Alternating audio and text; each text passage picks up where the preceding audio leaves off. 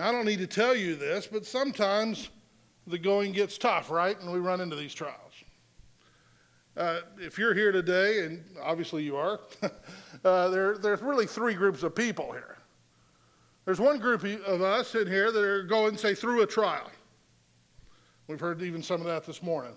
There, there are some who are coming out of trials. You've just gotten through one. You're going, phew, I'm so glad that's over with. And we're moving along, and the, the, the clouds are breaking open, and the sky is blue.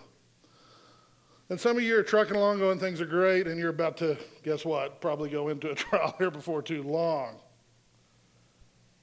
In the hardest of situations, I want you to know, and I want you to take from this morning's time in the Word, that when the going gets tough, when, the, this hard stuff happens, there is hope for the hopeless because God is working on us and He is using these things for our good, right?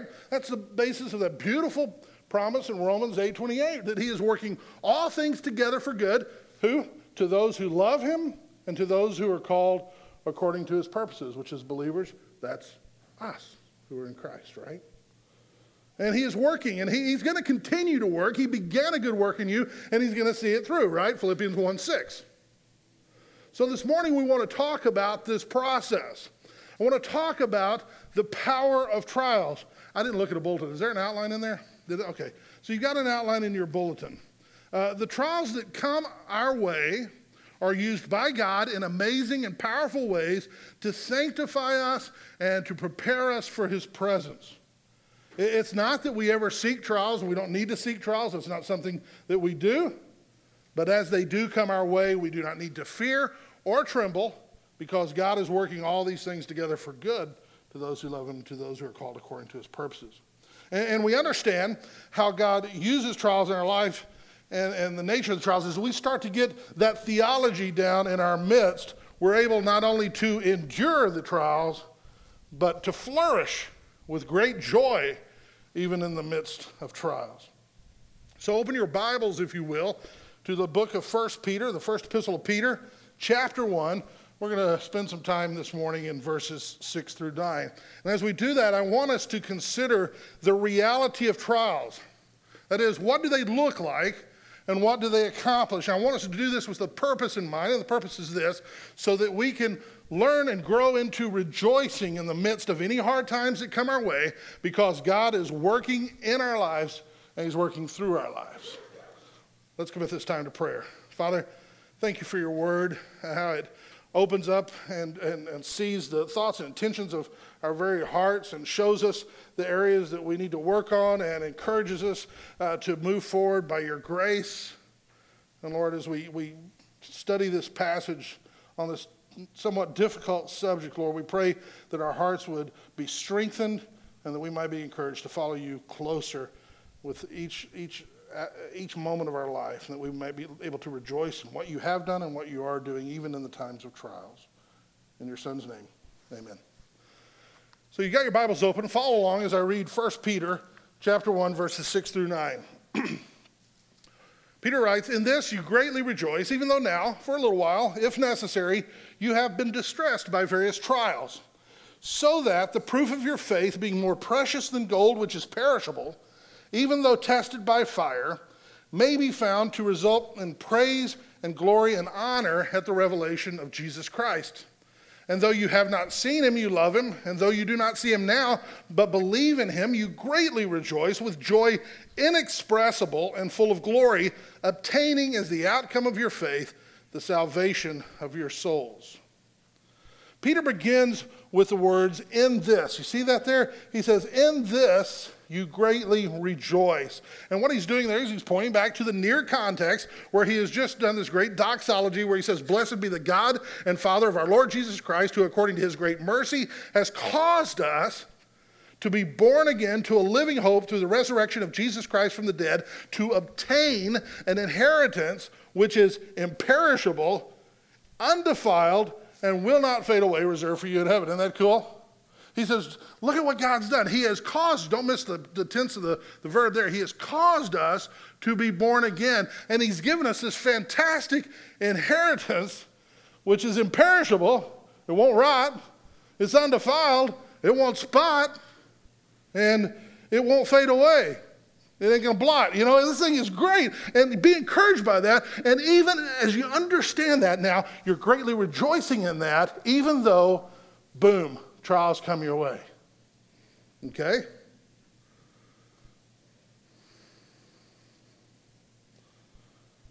These readers are no stranger to difficulty, right?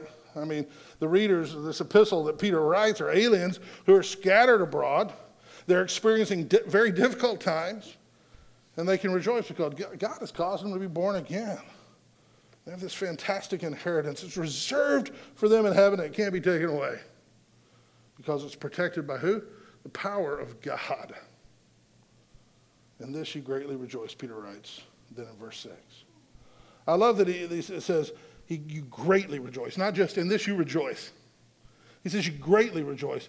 How in the world do they do that? Think about that for a little bit. This is not, uh, yeah, we're rejoicing. This is a, you, even in the midst of everything, are greatly rejoicing. The superlatives added on there. There are many here in the middle of a trial. Like I said, some will be coming in, some are going out. And the trial you find yourself into today may be the worst experience of your life that you feel like you've had till this point. And you may feel like turning and running away. You may feel like you're about to crash and burn. You may feel like you can't take it for one second more. You may feel alone in it. You may even be tempted to feel seemingly abandoned by God. But can I tell you this morning? as we come to this that this is going to pass too. All right? This too will pass. Can I tell you that there is a way that you can rejoice, nay, and I said nay, nay, greatly rejoice. Not just like happy rejoice, this is greatly rejoice, even in the middle of it. Can I tell you that God is with you, that He will never forsake you, and that the trial is the proof that God wants to work mightily in your life right now? And can I tell you that there's real hope, no matter how hopeless you may feel right now? If you want to rejoice greatly in your trial, there are two realizations that are absolutely imperative. You must realize, number one, what a trial is, and number two, what a trial accomplishes. And that's really our outline today. Let's beginning, begin first by looking at the anatomy of a trial. That's point number one on your outline. He says, In this you greatly rejoice, even though now. Even though now Peter is writing to a people who are in the oven, the heat is intense, they're being poked by the fork, and the situation at, at face value seems kind of bleak. Now, he says, in this, even now, even though you're going through this, you greatly rejoice. And we have a tendency, folks, don't we, to write this off, this joy, right? To write it off as something that's just kind of merely inner joy. So it's a joy that's like, yeah, I'm in the middle of a trial. I'm real happy. You know, you wouldn't believe what I'm going through right now. It's hard. And, and, hey, I'm not minimizing trials. I'm not minimizing the tears that come with them or anything. I don't want you to take this like that. But what I want you to understand is to the extent that we can focus upon what God has done and what God is doing through his work, we would be able to actually have joy in the middle of our trials too, along with mixed with tears at times and things like that. Sometimes we just relegate it to this you know, you need to have joy. I'm like, I got joy.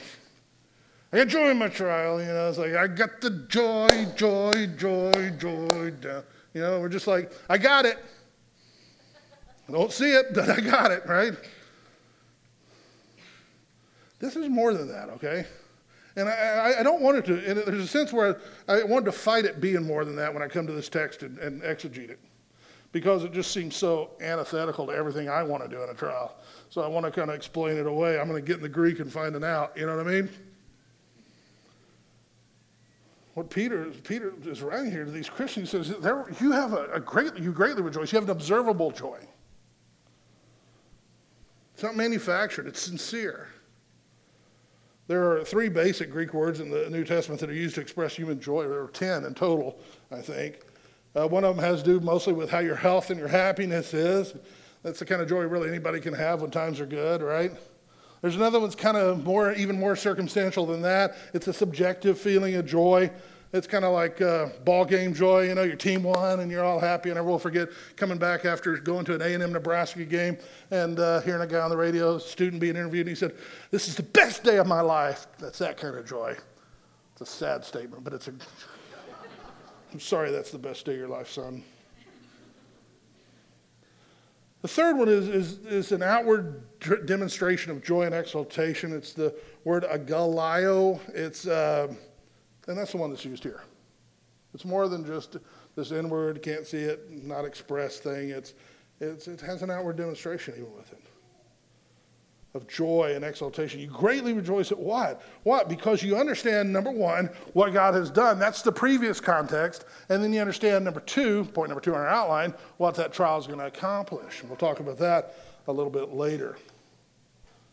So Peter explains how they're able to do that in the middle of this difficulty, and he gives us really helpful instruction for us as we face our difficulties. And here, Peter, in just a few words, gives really helpful theology, a theology of trials that, that should be really helpful to every one of us because we all encounter this.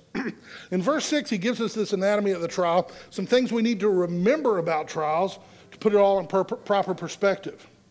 The first thing that Peter reminds, and point, number, point letter A on your outline, is that trials are temporary. They're temporary. In this, verse 6, you, even though now, here's the phrase, for a little while. Don't you love the little phrase, for a little while? I'm so glad that's there. It's one of my, fa- one of my favorite and most comforting passages in the New Testament, 2 Corinthians 4, verses 16 through 18. It's a, a beacon of light when, when things aren't easy. It reminds me, among other things, that these trials, like it says here, are just for a little while. Listen to these familiar words. Therefore, we do not lose heart. Even though our outer man is decaying, yet our inner man is being renewed day by day. For, and here it is, ready? Momentary, I love that, light affliction is producing for us an eternal weight of glory far beyond all comparison. While we look at the things which are we look not at the things which are seen, but at the things which are not seen. For the things which are seen are temporal, and the things which are not seen are eternal. It doesn't feel momentary, it doesn't feel like for a little while when you're in the middle of a trial, right? But the Word of God, the inerrant Word of God says, it's for a little while. You say, well, I've got, I know somebody, they've got, they're in a wheelchair for their whole rest of their life. Momentary right? I mean, that's hard. I'm not minimizing that. But think about this for a second. There will be a day for that believer in Christ, right, when he is freed from those wills. There is a day coming when we are freed from the pain of a relational problem or financial stresses or the hardship of a, a, disease or something like that. When we are seen as we really are, when He makes us, He glorifies us and brings us into His presence. And that, my friends, is for eternity. 70, 80 years you might have here, right? That's nothing when you graph it on the timeline of eternity. It's all momentary. It's all for a little while when you think about it mathematically, practically. They're temporary, they'll go away. It's not the end of the world. God is still on his throne. Do not despair. So many of us, we, we are tempted to fret and wring our hands and sometimes, if we're not careful, we could get bitter or begin to even blame God. And in effect, what we're saying in those situations by our, our, response to them is we're saying, God is mean, right? How could he do this for me? He must be mean. That's what that question says. You're saying that God's unjust. I, I deserve better than this. Well, no, we don't, do we? We might be saying that God's a liar. He, he, he doesn't cause all things to work together for good. God is not mean, God is not unjust, and God is not a liar. There was a lady in our church in Kansas who, uh, when I'd go around visiting, especially the widows, she would be the one I'd always put on last. Always last. And the reason was, after visiting six or seven widows, sometimes you'd be a little discouraged at the end of it because there's so much, you know, needs and work and all that that needs to be done and come alongside.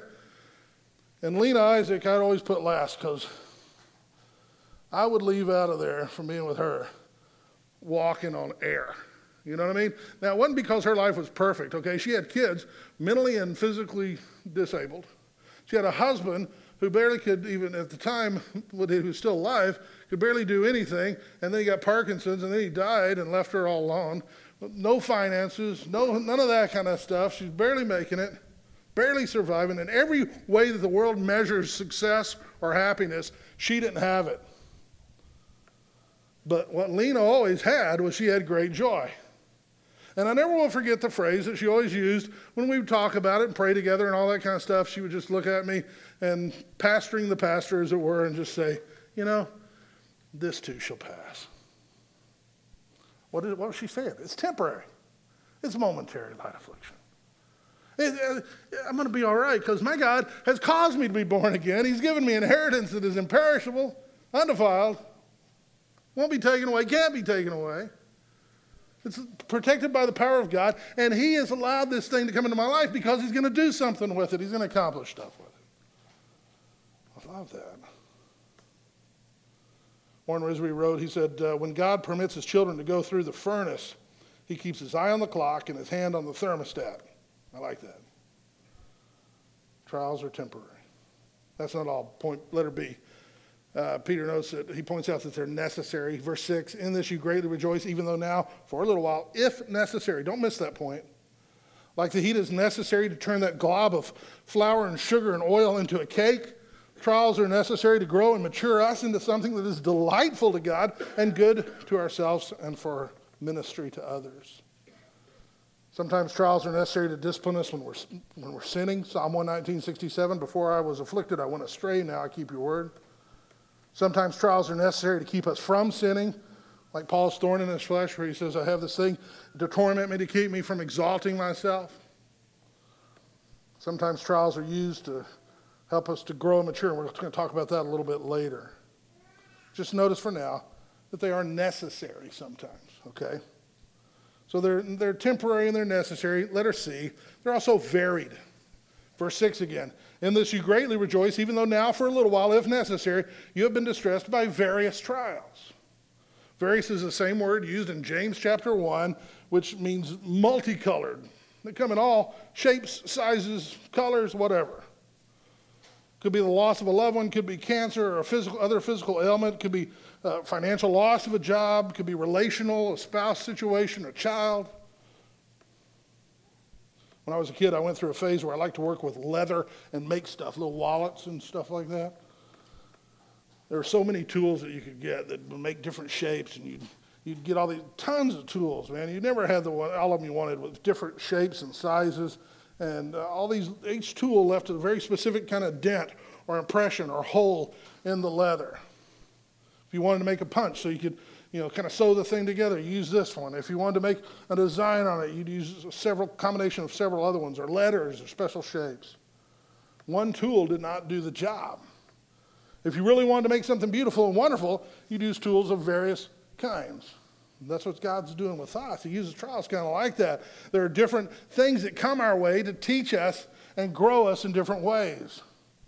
One kind of trial may teach us to rely on Him for uh, provision that we're nervous about. Another may teach us to forgive others like He has forgiven us. Still another might be teaching us patience. Others might be keep, helping us keep our priorities straight. Still others may be helping us to fix our theology, and on and on and on. A lot of different tools that God uses. There are a variety of t- trials, and there are a variety of effects for these trials. Number four, letter four, D. He says they're distressing. Again, verse 6 You greatly rejoice, even though now, for a little while, if necessary, you have been distressed. Wait a minute. Greatly rejoicing and distress? Can those things cohabitate together? Apparently so, right? So it's not like we just you know do the old you know 1950s religion where you just kind of fake it, you know, and just kind of paint over it, and now we everything looks good, and we're great joy. And we're not going to do the 19 90s where it's all about me, you know, I'm just going to be, I'm distressed all the time. Please, everybody come around me. There is a distress that comes from it. It's real, it's practical, it's everyday, but there's a great joy that comes with it. We do not minimize the distress. These things are hard. I don't need to tell you that. The verb distress there in verse 6 means to experience pain or grief. I'll give you a couple examples where else it was used. One of them was in the Garden of Gethsemane, the way Jesus felt. Was that a little stressed? Was that a little distressed in his soul? Was he sweat like great drop, drops of blood? I would say so. Another place that's used in 1 Thessalonians 4.13 to talk about people who, who had loved ones died who did not have eternal life and grieved. That's a real stress, a lot of distress. That's what trials are. They can be immensely difficult, they can come in many shapes and sizes. They're necessary in our life. But know that they're only for a little while, and in them you can greatly rejoice because of what God has done and what He will do. That brings us to the better part of the outline, letter number number two, the accomplishments of the trial. We saw what a trial is. Now let's look at what God's up to in it, okay? This is so important because it's what really helps you and I to view our trial not as an enemy, but as a friend, okay? It's a focus shift. We're moving our focus really from tri- trial to triumph, from uh, temporary light affliction to eternal way to glory. Look at it. Peter continues in verses 7 through 9 by talking about the purposes of trials. Let's read those verses again so that the proof of your faith, being more precious than gold which is perishable, even though tested by fire, may be found to result in praise and glory and honor at the revelation of Jesus Christ. And though you have not seen him, you love him. And though you do not see him now, you believe in him. You greatly rejoice with joy inexpressible and full of glory, obtaining as the outcome of your faith the salvation of your souls. There are three major accomplishments of trials that I see here in this part of the text. Number one, they prove. They prove our faith. Okay? Verse 7a, so that the proof of your faith, stop there. It begins, the verse 7 begins with the little Greek word hina, which is a, uh, when used with a verb in a subjunctive tense, it indicates purpose. Here's the purpose of what's going on. And it's not anything we have to wonder, what's the purpose? Here, he's going to tell us. The purpose is there's a proof to your faith, partial, that's part of the purpose. The word proof there is dokimion. It's a noun form of dokimazo, which has to do with testing for the purpose of approval. I absolutely love this Greek word. If you're going to learn Greek, start with this one. This is a great word. I use, I think I used this one the very first sermon I ever preached here in um, April of 2013. And it's just a beautiful picture because what it is, is it's a picture of this trial and the fierceness and all that that comes with it, but it, has this proving aspect of it. It's not punishment. It's not God beating you up. It's not God's mean. He has you under his thumb. It's not a warlike thing. Nothing like that. What he's doing is he is taking you and I, and he's putting us into the furnace so that you and I can be more and more like him. So that our faith can be proved out in practical life and shown to be real. The way that they used to purify gold is very, very interesting. What they would do, as you know, probably, is they would put gold in, in, a, in a container, they would heat it up and heat it up and heat it up. And what happened as it heated up? It wasn't pure right out of the ground, right? So the, the impurities would start to rise to the top. And if you looked at it, you go, well, that's kind of shiny gold stuff, but it's mostly this black gunk on top of it, right?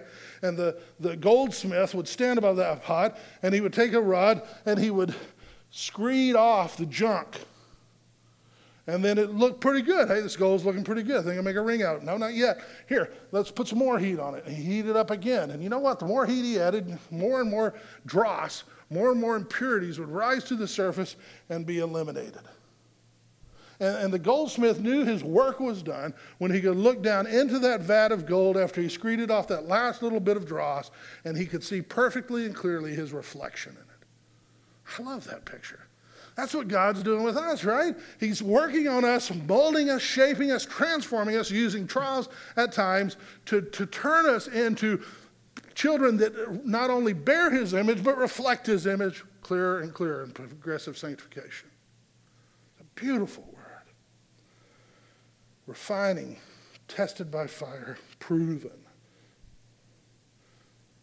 John Rippon, I don't know if you know his name, he was a pastor of London's Metropolitan Tabernacle before Charles Spurgeon. He wrote this When through fiery trials thy pathway lie, my grace, all sufficient, shall be thy supply. The flame shall not hurt thee, I only design thy dross to consume and thy gold to refine. It's beautiful. Peter says this refining process is even more valuable than refined gold. It's more precious than gold, which is perishable, he says in verse 7b. And it's profitable. Why is it profitable? Look at this. You see it in here. Look at your outline. First, it's profitable because of endurance, okay? You can go to James 1, and that's a great study on this, this matter. James 1, verses 2, 4, 2 through 4 says, uh, Consider it all joy, my brethren, when you encounter various trials, knowing that the testing of your faith produces endurance. And endurance has its perfect result so that you may be perfect and complete, lacking in nothing. Teleos, uh, mature, grown up, complete, whole, sound, lacking in nothing. It builds endurance. Second thing trials produce is evidence. Evidence, that's a proof of your faith as well. Uh, Paul, or not, uh, the apostles in, in, Acts chapter 5 uh, were identified with Christ, right? They say, I tell the way they talk, I can tell that they've been with him. And because of that identification, because of they preached the same thing he preached and, and all that kind of stuff, they were constantly being chased down, right? To the point where they were uh, being flogged, ordered not to speak in the name of Jesus, put in jail. And I love Acts chapter 5, verse 41, where it says they were rejoicing because they'd con- been considered worthy to suffer shame for his name. you know, somebody in our office or something like that, he says, Oh, you're a Christian? That's silly stuff. And we're like, Oh, you know, please don't make fun of our Christianity. You know, no, no, we stand for Christ. I'm not saying being ugly. I'm not saying being rude or anything like that. But we have this most amazing thing in Christ salvation that that other person also needs. And rather than be quiet little church, church mouse in the corner, we should also care enough and invest in lives enough where at some point we have the right to talk to them and, and the, the relationship to talk to them about Christ and what he's done so that they may know this joy inexpressible too. Many Christians have struggled with doubts, wondering whether or not their faith is real. Trials are beautiful times to see faith. The concept of faith and belief occur three times in our little passage on trials. And because of the presence of faith as well as the lack of it, it's most evident when trials or storms come our way. Look at verse 8. See the element of faith here. Although you have not seen him, you know about him and you believe in him, but you haven't seen him, you still love him. And though you do not see him now, you didn't and you don't now, you believe in him, faith. You greatly rejoice with joy inexpressible, too awesome for words is what that means, right? And full of glory. Faith, faith, faith, faith. So there's endurance, there's evidence. Third thing it uses it for, trials for, is evangelism. I love when Paul and Silas were put in prison. Sounds silly to say that, but these guys were put in prison for preaching the truth, right? And, uh, you know, you might be going, well, that's a trial. If you were in their shoes prior to the earthquake, prior to all that stuff that happened after it, you'd be going, it's a trial. God, I'm following you. I'm doing what you want. Why the heartache? That wasn't their attitude, by the way. What were they doing when they were in prison? Do you remember that? Excuse me, Acts 16. They're like singing, right? Just, and if you're a preacher singing, it ain't good. But, you know, anyway, they were up to it. So they're singing along here and all this stuff. You know the story. The earthquake comes. The jailer thinks, surely because the doors are open and all that stuff, everybody's out of here. Paul cries out and says, Hey, we're all here. Don't worry. You know, he's about to kill himself. And it became an opportunity for the gospel. And they sat down. They broke bread with the man. They talked to him about Christ. They presented the gospel. He got saved. His family got saved. And the church of Philippi just starts exploding with people and what God's doing. It's an opportunity for evangelism. it's amazing to watch non believers watch a Christian go through a trial in a biblical way. Because that's one of the times, you, you know, when everything's great, say you're the top earner in your company and all that kind of stuff, people go, Well, I, I could love a God that gives me all of that, you know? That's just his circumstances, and he relates it to this God idea. But they see you go through a hard time, a loss, a physical thing, injustices, and they watch you r- respond with grace, confidence, peace that passes all comprehension, and joy inexpressible, greatly rejoicing. And it, it, whether they say it or not, they're looking, they're going, what does that guy have? You know, these times, there's so great opportunities, so, such great opportunities for evangelism. Many are the times when I've gone through the hard times of my life that somebody came up and said, How? Some unbeliever. Why did, how did you respond that way? And, you know, it's like, Oh, I'm so glad you asked, right? Let's talk. Want to get some coffee? You get coffee, I'm going to get something else. I don't like coffee. Next point edification. God uses our trials to help with edification, okay? 2 Corinthians chapter 1 verses 3 and 4 says, "Blessed be the God and Father of our Lord Jesus Christ, the Father of mercies and God of all comfort, who comforts us in all our afflictions." So that, check it out, we will be able to comfort those who are in any affliction with the comfort with which we ourselves are comforted by God. See that? There's a, there's a strengthening of the body, edification of one another, members of church, and things like that, where you have been down a path and you've seen the comfort of God in your life, and you can come along somebody else, put your arm around them, not pretend to have it all together, but just say, Look at what God has done in my situation. He's going to do something in your situation to bring you through this thing, and I stand here with you, and I will comfort you, and I will be here, and I will pray for you, and I'll help you in any way I can. Trials also produce in us a set of better priorities because we're forced to focus on what's really important, and that's the next point expectation, we'll call it. Hebrews 10:34, as the writer of Hebrews talks to a scattered and persecuted audience, he says, You showed sympathy to the prisoners and accepted joyfully the seizure of your property, knowing that you have for yourselves a better possession and a lasting one you know, all the stuff starts to get really, what's the little hymn that the things of this world grow strangely dim? That's the point. You know how important it is that car is shiny and has all the right stuff, and the house is perfect, and the yard is great, and the kids are absolutely, you know, everybody's looking up to you at the right job and all that stuff until you find out that really doesn't matter too much. It's, it's really, it's, it's, it's a shell game. Finally, trials bring about excellence. Romans chapter 5, verses 3 through 5 talks about the fruit of tribulation. He says, Not only this, we exult in our tribulations, knowing that tribulation brings about perseverance, and perseverance brings about proven character, and proven character brings about hope, and hope does not disappoint because the love of God has been poured out within our hearts through the Holy Spirit who is given to us when we were in Nazareth in, in 2010, we had the opportunity to vi- visit a first century village that, there that they have at Nazareth. Um, while we were there, they showed us how grain was being threshed, which at the time was particularly interesting because I was in Kansas and it was done quite differently with combines and stuff like that. But what they did was they took this big, heavy piece of wood and they gouged it with chisels and they crammed sharp rocks and pieces of iron and whatever they could get into this thing, just crammed it in there and hammered it in. And then they wet that thing to make it, number one, heavier. Number two, so it'd swell and hold in those pieces of rock and iron and all that kind of stuff. And then they would tie that apparatus to a donkey who would drag it over the wheat. And the pressure of that with the stones and the iron would separate the grain from the chaff. The Romans called that piece of equipment a tribulum.